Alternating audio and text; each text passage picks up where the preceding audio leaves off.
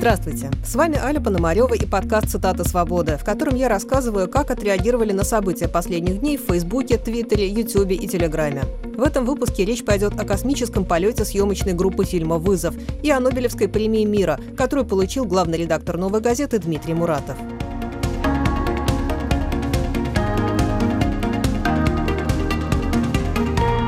Режиссер Клим Шипенко и актриса Юлия Пересильд прибыли на Международную космическую станцию для съемок художественного фильма. Эта новость особенно потрясла тех, кто с детства считал возможность полететь в космос высшей привилегией, какая только может быть доступна человеку, несмотря на все сопряженные с ней опасности. Точнее, эти опасности – неотъемлемая часть этой привилегии, потому что они автоматически превращают каждого космонавта в героя. Многие искренне рады за Юлию Пересильд и желают всем участникам благополучного полета. Катерина Гордеева. «Юля, дорогая, лети хорошо. Я так волновалась, что не стала смотреть трансляцию пуска. Обычно смотрю. Мы с тобой из тех девочек, что собирали марки со Светланой Савицкой и мечтали оказаться на ее месте. Да, бывают такие девочки. Я ужасно рада, что у тебя эта мечта прямо сейчас осуществляется. Ты летишь в космос, ты будешь сниматься в космическом кино. Это невероятно, когда мечта исполняется, хотя понятно, сколько всем пришлось вкалывать. Удачи, Юль, тебе и всему экипажу». Михаил Идов. То, что сейчас делает Юлия Пересильд, вообще-то должно навсегда вписать ее в аналы мирового кино. Пофиг, какие имперские амбиции к этому привели. Сейчас просто надо за нее и за Шипенко выпить. Удачи Пересильд пожелали в Инстаграме многие звезды, в том числе Алла Пугачева. Дорогая Юлечка, ты так долго готовилась к этому событию, а если долго мучиться, у тебя обязательно все получится. Надо только крылья распахнуть и взлететь над прежней над собой. И, пожалуйста, не забудь послать осенний поцелуй нашей планете, замечательной планете. Мы ждем тебя. Возвращайся. Другие комментаторы пытались немножечко сбить пафос. Катя Ершова. Таких высот, как Юлия Пересильд, в этом году достигли только цены на газ в Европе. Иван Поликаров. Хорошо, конечно, что российских актеров начали отправлять в космос. Потом можно режиссеров, а там без перерывчика и стендаперов. Глядишь, и жизнь на Земле наладится. Конечно, запуск в космос актрисы и режиссера – это прежде всего попытка утереть нос США, которые собирались отправить на орбиту актера Тома Круза. Объявление о том, что Россия тоже будет снимать фильм на орбите, последовало спустя три дня после того, как стало известно, что SpaceX работает над таким проектом. Теперь Рогозин официально победил Илона Маска. Роскосмос со своим кинопроектом успел раньше. Другой вопрос, какой ценой далась эта победа, рассуждает авиационный и космический эксперт Вадим Лукашевич на канале RTVI. Корабль был компании SpaceX, он никак не влиял на национальную программу, и все средства на эту затею, они искались на внешнем рынке. Мы решили их обогнать, при этом мы берем корабль, который а, забит в плане полетов согласно федеральной космической программе, мы выбрасываем а, действующий экипаж, и вся эта затея осуществляется за счет федеральной космической программы, то есть за бюджетный счет.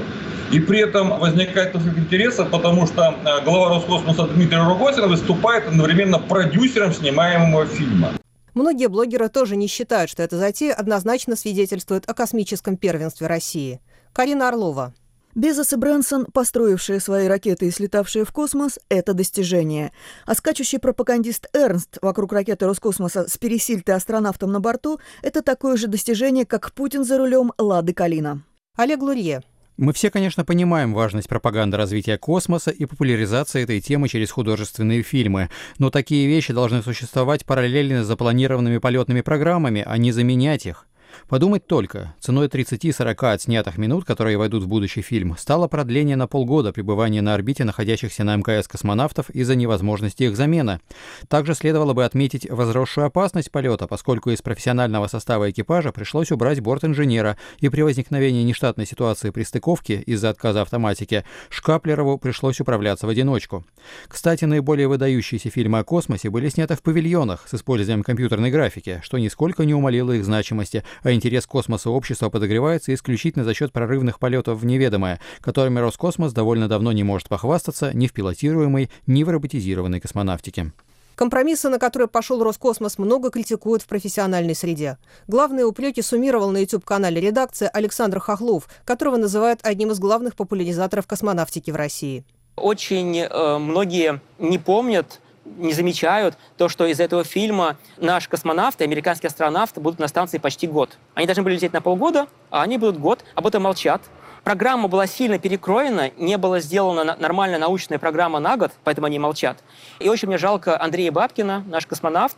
Он должен был осенью полететь, он очень долго ждал полета, он тоже из энергии, как и я. И весной его сняли с дублирования, поскольку ему уже больше 50 лет, уже и он ни разу не летал, и он не мог дублировать годовой полет. Его сняли, и его нет в назначении следующего года. Я очень за него переживаю, но вот... Получается, человек, который всю жизнь готовился, не полетел, потому что полетели снимать фильм? Да, Андрей Бабкин, это очень грустно, и как бы никто за него нигде не высказался в его защиту. И вот сейчас новые назначения пошли, там его нет, а он очень долго ждал.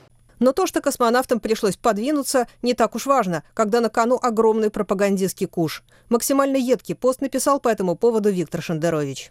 Очень вовремя подогнал нам новую дозу добрый федеральный медперсонал. А то Липницкая уже давно не вставляет. От Крыма вообще ломка, и даже нога Акинфеева перестала давать лечебный эффект. Некоторое время удалось продержать население в забытии на сестрах-гимнастках, обиженных мировым сообществом. Но и этот Бобик сдох довольно быстро. А совсем без наркотика нам нельзя. Так ведь можно и в себя прийти, не равен час. Начать наводить глаза на резкость, рассматривать ценники, сопоставлять доходы. Вон уже население, сволочь такая, за коммунистов голосует, серб об молот точит. Нужны победы, срочно нужны новые победы внутривенно. Олимпиада, как назло, не скоро, а в футболе мы вышли на уровень Молдавии, хотя еще держимся, но гарантий нет. Где взять дозу радости для бескрайних равнин? На этот случай Господь в бескрайней милости своей дал нам в сирой юдоли нашей Константина Львовича Эрнста, а ему Виргинские острова. Где не победим, такое кино снимем, что сами же от счастья и задохнемся. И снова мы первые в соревновании, где за нами никто не собирался бежать, потому что это дорого и глупо. И снова торчит в натруженной народной вене Останкинский шприц. Победа. Многие комментаторы испытывают скорее смешанные эмоции. Их смущает в основном другое. Что именно, поясняет на своем YouTube-канале видеоблогер Илья Варламов. Я не знаю, я бы не был так критичен. Э, мне кажется, ничего такого страшного там и плохого, если там снимут фильм, нету. Единственное во всей этой истории, что меня на самом деле смущает, а меня смущает как раз то, что делается на бюджетные деньги. На мой взгляд, сегодня в мире есть много возможностей полететь в космос за баблишко. И если вы собрали на фильм, если вы хотите снимать его прямо в космосе, ну, соберите со спонсоров, соберите там с продюсеров, я не знаю, возьмите, соберите бабло, отправляйте в космос, там есть расценки, отправляйте актеров, снимайте, да ради бога. Почему это делается на бюджетные деньги, не очень понятно. Ну, посмотрим, какой продукт у них получится, но история выглядит не очень красиво.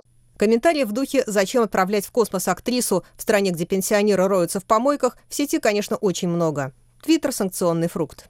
По сюжету бабушка вызывает к себе скорую помощь, но она все никак не приезжает, так как единственный оставшийся в районе врач полетела на МКС ставить клизму. В ожидании бабушка смотрит трансляцию полета в космос и в итоге умирает. Звучат и конкретные цифры. Виталий Егоров. Цифра дня. 25 рублей 86 копеек выделил каждый россиянин на полет Клима Шипенко и Юлии Пересильд на Международную космическую станцию. Но если вдуматься, неполные 26 рублей – не такая уж большая цена за такое зрелище, даже для небогатых россиян. И многих такой шквал критики скорее отталкивает. В их числе, например, писатель Алексей Слоповский. Поразило количество негатива по поводу этого события. Пропаганда, распил денег, пустое баловство и тому подобное. Послушайте, за любым фактом есть разные вещи, иногда неприятные, но есть и такая штука, имидж страны, образ ее. Я хочу, чтобы знали, Россия не только хапок Крыма, нефтяной насос и череда отравлений. Это страна, где актерами в космос пуляют. Чудаки. Пусть уж лучше чудаки, чем агрессивные скрепоносцы. Не все можно оценить прямой выгодой. Имидж, между прочим, неплохо конвертируется, так что убытка точно не будет. О двойственных чувствах говорит и Юлия Таратута на телеканале «Дождь», который российские власти, как известно, считают иностранным агентом. Нет проблемы и в том, чтобы смотреть на первый светский полет в космос из России, как на новость дня. Это не столько имперское мышление, сколько проявление симпатии к «Звездным войнам» или популярному после карантина покорению Эвереста. Да и вообще одновременное стремление улететь от всех на Луну и встретиться с этими всеми на большом празднике, по-моему, совершенно нормально. В каком-то смысле Константин Эрнст всегда устраивает праздники с человеческим лицом, от которых, пусть они идеологически сомнительны, многим именно что трудно отказаться. Так что у него всегда будет много адвокатов, которых мы тоже оплачиваем за свой счет.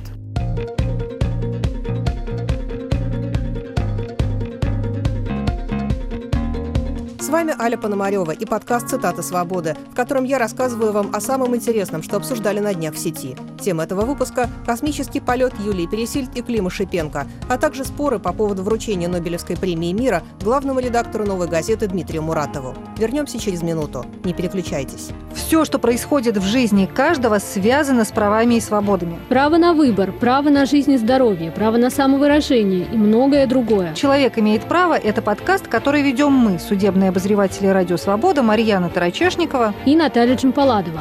Вместе мы выясняем, как устроен окружающий нас мир прав и обязанностей. Почему он устроен именно так и что делать, чтобы отстоять свои права. Присоединяйтесь к нам каждый вторник. Слушайте нас в привычном агрегаторе подкастов.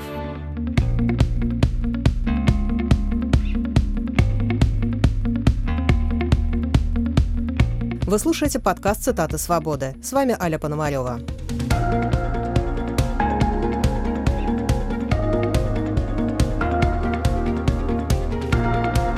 Ожесточенные споры по поводу лауреатов Нобелевской премии мира в соцсетях разражаются каждый год. Не стал исключением и этот год, когда награду разделили филиппинская журналистка Мария Леса и главный редактор «Новой газеты» Дмитрий Муратов с формулировкой «за усилия по защите свободы мнений», которая является условием для демократии и мира. Многие российские журналисты, политики и общественные деятели искренне порадовались за Муратова и возглавляемую им газету. Александр Каляндр. Как же круто! И Муратов, и Ресса абсолютно достойны. В общем, это премия всем, чья профессия журналистика, в отличие от пропаганды и дураковаляния. Марат Гельман. Муратов – титан, полностью солидарен с Нобелевским комитетом. Радости немало способствует и тот факт, что многие знакомы с Нобелевским лауреатом лично. Не скрывает этого на своем YouTube-канале историк Леонид Млечин. Я совершенно потрясен, но бывают же хорошие новости. Нобелевскую премию мира присуждали множеству различных людей, там знаменитых, известных, чьи фотографии я видел только в газетах, и людям, которых я, о которых я ничего не знал, но впервые в жизни. Нобелевская премия мира присуждена человеку, которого я хорошо знаю и которым всегда восхищался. Там в решении Нобелевского комитета сказано, что он удостоен премии за защиту свободы слова. Я не умею так красиво выражаться, как выражаются чиновники Нобелевского комитета, и не очень люблю разговоры о свободе прессы. Я для себя делю журналистику на профессиональную и непрофессиональную.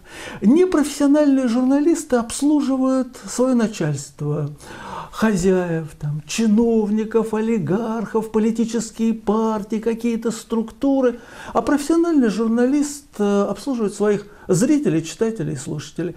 И это тебе становится ясным, едва ты включаешь телевизор, радио или открываешь газету, тебе сразу ясно, профессиональная это журналистика или нет. Дмитрий Андреевич Муратов делает профессиональную газету. Если считать, что премию получил не только главный редактор «Новой», но и весь коллектив, в том числе посмертно, трудно считать ее незаслуженной. С этим согласился даже Аркадий Бабченко. Хоть и оговорился, что лично он давал бы премию мира исключительно Украине, причем каждый год, пока не кончится война. В «Новой газете» я проработал 7 лет. Ну, скажем так, не самый худший выбор для Нобелевки. Не Грета со Светой, уже хорошо. Какая-то адекватность еще присутствует в этом мире. Дмитрий Муратов, пожалуй, один из немногих в России, кто хотя бы подпадает под определение за усилия по защите свободы выражения мнений, которое является предварительным условием демократии и прочного мира. Это правда. Защищают свободу выражения мнений, демократию, свою, правда, ну что есть. Семь убитых в редакции. Так что да, подпадает. Согласна с этим и Марина Литвинович. Муратов получил Нобелевскую премию мира. Это, конечно, не совсем он получил, а вся новая газета и все, кто там работал, работает. Живые и убитые – это их премия, абсолютно заслуженная. О том же говорит и сам Дмитрий Муратов. И эта премия Ани Политковской.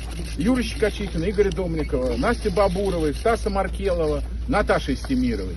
Тех наших павших профессионалов, которые отдали за профессию свою жизнь. Я не надлежащий бенефициар этой премии. Вы потом, пожалуйста, посмотрите на потрясающую доску Ани Политковской. И посмотрите, сзади вас только не затопчите. Там сад Ани Политковской. Вчера мы э, отмечали 15 лет со дня ее убийства. Вы понимаете, поскольку эти премии не даются, вот эти Нобелевские премии мира не даются посмертно, то я считаю, что просто они так придумали, чтобы ее получила Аня, но как-то через старые руки. Многие комментаторы считают, что Нобелевский комитет совершенно правильно вручил награду редактору «Новой» именно сейчас, когда пресса в стране подвергается беспрецедентному давлению. Александр Морозов. Эта премия не только Муратову, а всей среде российских журналистов, сопротивляющихся деградации медиа в условиях падения демократии в России. Поздравляю Дмитрия Муратова, он всегда занимал ясную и последовательную позицию в отношении свободы слова. Наталья Геворкян. Это премия о свободе слова, от которой так тошнит российскую власть. В то же время в комментариях часто звучит имя другого кандидата, Алексея Навального, который не получил премию в прошлом году, когда она досталась продовольственной программе ООН. Многие ожидали, что в этом году Нобелевский комитет, что называется, наверстает упущенное. Сергей Давидис. Я, конечно, больше был бы рад, если бы Нобелевскую премию мира получил Навальный, но многолетняя работа «Новой газеты» в защиту свободы и прав человека ее совершенно заслуживает. Роль и заслуги «Новой» несопоставимы с обоснованными, но частными претензиями к ней и Муратову лично.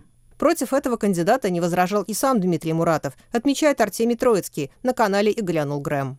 Тим Муратов тоже был за то, чтобы премию дали Навальному. То есть, когда его вот совсем недавних, вчерашних и даже сегодняшних утренних интервью спрашивали, значит, о том, кому бы, скажем, он присудил лично эту Нобелевскую премию, он э, совершенно определенно сказал, что Алексею Навальному. Вот, так что я не вижу тут особых скандалов и разночтений. Конечно же, фамилия Навального, когда заходила речь о, о Нобелевской премии мира этого года, она, конечно же, употреблялась э, сплошь и рядом, и Навальный считался наряду, по-моему, с Всемирной организацией врачей, Гретой Тунберг, движением Black Lives Matter, считался одним из главных претендентов на Нобелевскую премию мира – ну, пока что этого не случилось, но я думаю, что еще не вечер. Думаю, думаю, что если, дай бог, с Лешей все будет в порядке, и будет он жив и здоров, и будет продолжать так же смело и ярко выступать, хотя бы в своих посланиях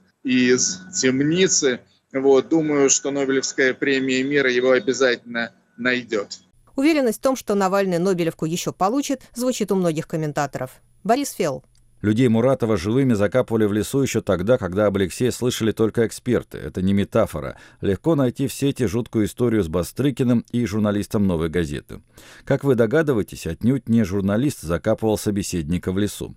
Так что с точки зрения очередности все справедливо. И уж извините за черный юмор. Навальный от своей Нобелевки никуда не денется. В то же время многие видят в решении Нобелевского комитета некий компромисс, и он не всегда оценивается в положительном ключе. Иван Преображенский. Я бы сказал, это демонстрация того, что Нобелевский комитет понимает, какие проблемы являются главными сегодня в России, и неготовность одновременно делать резкие политические жесты. Юрий Богомолов. Нобелевские академики нашли компромиссный вариант, который выглядит жалко на фоне того, что происходит в нашей стране. Премия Навальному выглядела бы как слишком сильное высказывание, говорит на YouTube-канале Ибрагим Рабах Леонид Радзиховский. Почему не дали Навальному? Я думаю, во-первых, потому что не собирались давать, это первое соображение. Во-вторых, потому что Нобелевский комитет, конечно, дал премию отчасти, безусловно, Путину. Но не премию, как я уже несколько раз говорил, а премией, то есть взял эту медаль, раскрутил и по носу Владимиру Владимировичу, значит, засветил. Но Муратов это все-таки по носу. А если бы премию дали Навальному, ну, это уже не по носу, а по какому-то совсем другому органу. Множество блогеров высказываются еще резче. Анатолий Воробей. Это немного парадоксально, но не знаю, как по-другому сказать. Если бы Нобелевский комитет вообще не дал бы премию мира никому из России, то его трусость не была бы столь очевидна. Глеб Морев. Это как если бы в 1975-м дали не Сахарову, а Роману Гулю за новый журнал «Стыд». Высказываются и опасения, что награждение главного редактора «Новой газеты» сыграет на руку Кремлю. И то, что Дмитрия Муратова поздравил с награждением Дмитрий Песков, усиливает это впечатление, отмечает на своем YouTube-канале журналист Майкл Наки. Ну вот представьте, вы на Западе, вы не очень разбираетесь, что там происходит в России, и до вас долетают какие-то осколки, что там как-то журналистику притесняют, людей по политическим мотивам сажают, вот это вот все, и значит вы начинаете смотреть. А тут что оказывается? Оказывается, что вот есть независимое издание «Новая газета», и там лауреат премии мира Дмитрий Муратов, значит, занимается своей деятельностью, критикует власть, и это издание не признано инагентом, не признано нежелательным, значит, и в современной России у него более более-менее нормальная история в том плане, что он не сталкивается с юридическими ограничениями. Да, там убивали журналистов ранее, да, там клали венки к новой газете, какие-то странные атаки на них совершаются, но это как бы делает не государство.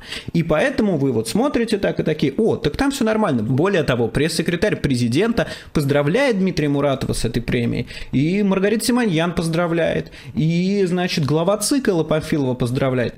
Солидарен с этим мнением аналитик Федор Крашенинников. В России царит свобода. Беспощадный расследователь и редактор самой оппозиционной газеты спокойно живет в Москве. Слухи о преследовании независимых СМИ и критиков власти сильно преувеличены. Главная проблема России – московская интеллигенция голосует за сталинистов, как сообщил нам господин Муратов в своей недавней колонке. Такие выводы следуют из решения Нобелевского комитета. Надо сказать, что некоторые прокремлевские каналы в Телеграме уже пустили в ход именно эти аргументы. У оппозиционных комментаторов есть и другие претензии к Дмитрию Муратову. Ему не могут простить того, что он заступился за главного редактора «Эхо Москвы» Алексея Венедиктова, когда разразился скандал с фальсификацией результатов электронного голосования. Некоторые сторонники Алексея Навального припомнили еще и то, что Дмитрий Муратов критиковал признанной нынче экстремистской организацией ФБК. Он сравнивал его сотрудников с гопниками. Точку зрения недовольных представляет, например, украинский блогер Иван Яковина. А вопреки мнению почти всей российской либеральной общественности, я считаю, что он недостоин этой премии. На мой взгляд, своей работы в последние лет так 10 он, вольно или невольно, я не знаю, вольно или невольно, укреплял, по сути дела, в России диктатуру. Его деятельность в «Новой газете» практически полностью соответствовала интересам, задачам Кремля, а вообще и Владимира Путина в частности. Напомню, что «Новую газету», несмотря на всю ее кажущуюся оппозиционность, даже не внесли в список так называемых иностранных агентов или уж тем более каких-то нежелательных организаций. В современной России фактически это означает, что СМИ не представляют никакой угрозы для власти. Есть даже предположение, что премия Муратову могла стать результатом какой-то хитрой манипуляции со стороны Кремля. Константин Сонин. Если кто-то придумал этот план дать премию лояльному человеку из России, чтобы, не дай бог, не дали премию Навальному или кому-то из политзаключенных или политэмигрантов, это дьявольски изощренный удар по нашей стране, настоящему и будущему.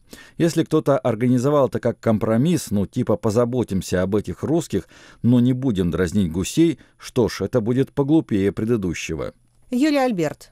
Поражает уверенность фейсбучных комментаторов, что все на свете, включая Нобелевские премии, происходит либо на зло Путину, либо в угоду ему же. Одновременно с этим звучат предположения, что премия может обернуться для новой газеты дополнительными неприятностями. Николай Подосокорский. Силовики, наверное, теперь кусают локти, что не успели записать новую в свой мерзкий реестр иноагентов. Как бы теперь не набросились на издание с утроенной силой. Сам Дмитрий Муратов в интервью «Эхо Москвы» рассказал, что в верхах его хоть и поздравили, но никаких гарантий ему давать не стали. Три человека позвонили, и я у каждого спросил, а правда, что если мы получим иностранные деньги, ну, Нобелевская премия – это иностранное финансирование, нас объявят иноагентами. И ни один из этих трех влиятельных и добрых людей не сказал мне, конечно, нет. Мне говорили, ну, наверное, ну, может быть, нет. В один день с присуждением Муратову премии Минюст объявил о новом расширении списка иноагентов. Новой газеты в нем не оказалось, зато в список попал расследовательский проект «Bellingcat» и несколько журналистов, которые сотрудничают с «Радио Свобода», в том числе Татьяна Вольтская, Екатерина Клепиковская и Елена Соловьева. В реестр включены уже 85 человек организации, причем с начала года список увеличился на 68 пунктов. Может быть, премия на некоторое время убережет газету, рассуждают некоторые комментаторы. Ксения Ларина. Кто-то уже пошутил, что Муратов теперь автоматически становится иноагентом. Конечно, этого не будет, и Нобелевская премия мира может стать своего рода охранной грамотой для новой газеты и ее сотрудников, среди которых немало настоящих героев, рискующих безопасностью и жизнью. Андрей Мальгин. Присуждение Нобелевки Муратову странно, но не будем спешить с выводами и оценками. Это событие имеет, по крайней мере, один жирный плюс. В ближайшее время новую газету не закроют и агентам не объявят. А думаю, собирались. Выводы будем делать, когда услышим Нобелевскую речь лауреата 10 декабря на вручении. Что он там скажет о путинском режиме. Нобелевской речи Муратова с нетерпением ждет и автор твиттера профессор Преображенский. У Муратова есть прекрасная возможность подтвердить свою стопроцентную порядочность. На церемонии вручения премии заявить, что он получает ее за посаженного Путиным в тюрьму Навального и за убитых путинским режимом Немцова и Политковскую. В интервью «Эху Москвы» Дмитрий Муратов еще раз подчеркнул, что сам дал бы премию Алексею Навальному и послал подальше всех, кто его критикует. Я вам прямо могу сказать, если бы я был в составе Нобелевского комитета, я бы за него проголосовал за его абсолютную безбашенную смелость, но самое главное даже не за это, а за его выдающуюся самоиронию и, в отличие от всех его, значит, соратников, саркастичность в отношении себя. Виноват ли я в том, что премию получила газета, а не Навальный? Пошли в жопу. Значит, никакого чувства вины я не испытываю. Однажды меня спрашивала вдова одного из погибших журналистов, вот ты вернулся с войны, а он не вернулся. Так вот, я и здесь чувство вины не испытываю, потому что мы были в разных обстоятельствах. Мне больше повезло. Но нужно отметить, что доброжелательных откликов в сети было все-таки больше, и тех, кто возмущался критическими комментариями, оказалось в итоге больше, чем, собственно, критиков, как это часто случается в таких дискуссиях. Ясно одно, благодаря Нобелевскому комитету споры в соцсетях не утихнут еще долго, и в этом его несомненная заслуга, считает Николай Эпле. Нобелевский комитет молодцы. Не устают напоминать, что общественно-политическая жизнь — это рок-н-ролл, динамическое пространство, а не пыльный и скучный склад привычного и традиционного. Да, встряски устоев и сломы иерархии. Честно говоря, такое должна быть главная независимая премия мира. И неожиданности неожиданностями, но напомнить о том, что свобода выражения — обязательное условие демократии и мира, очень и очень важно. А Навальному, боюсь, еще успеют дать. Это надолго все.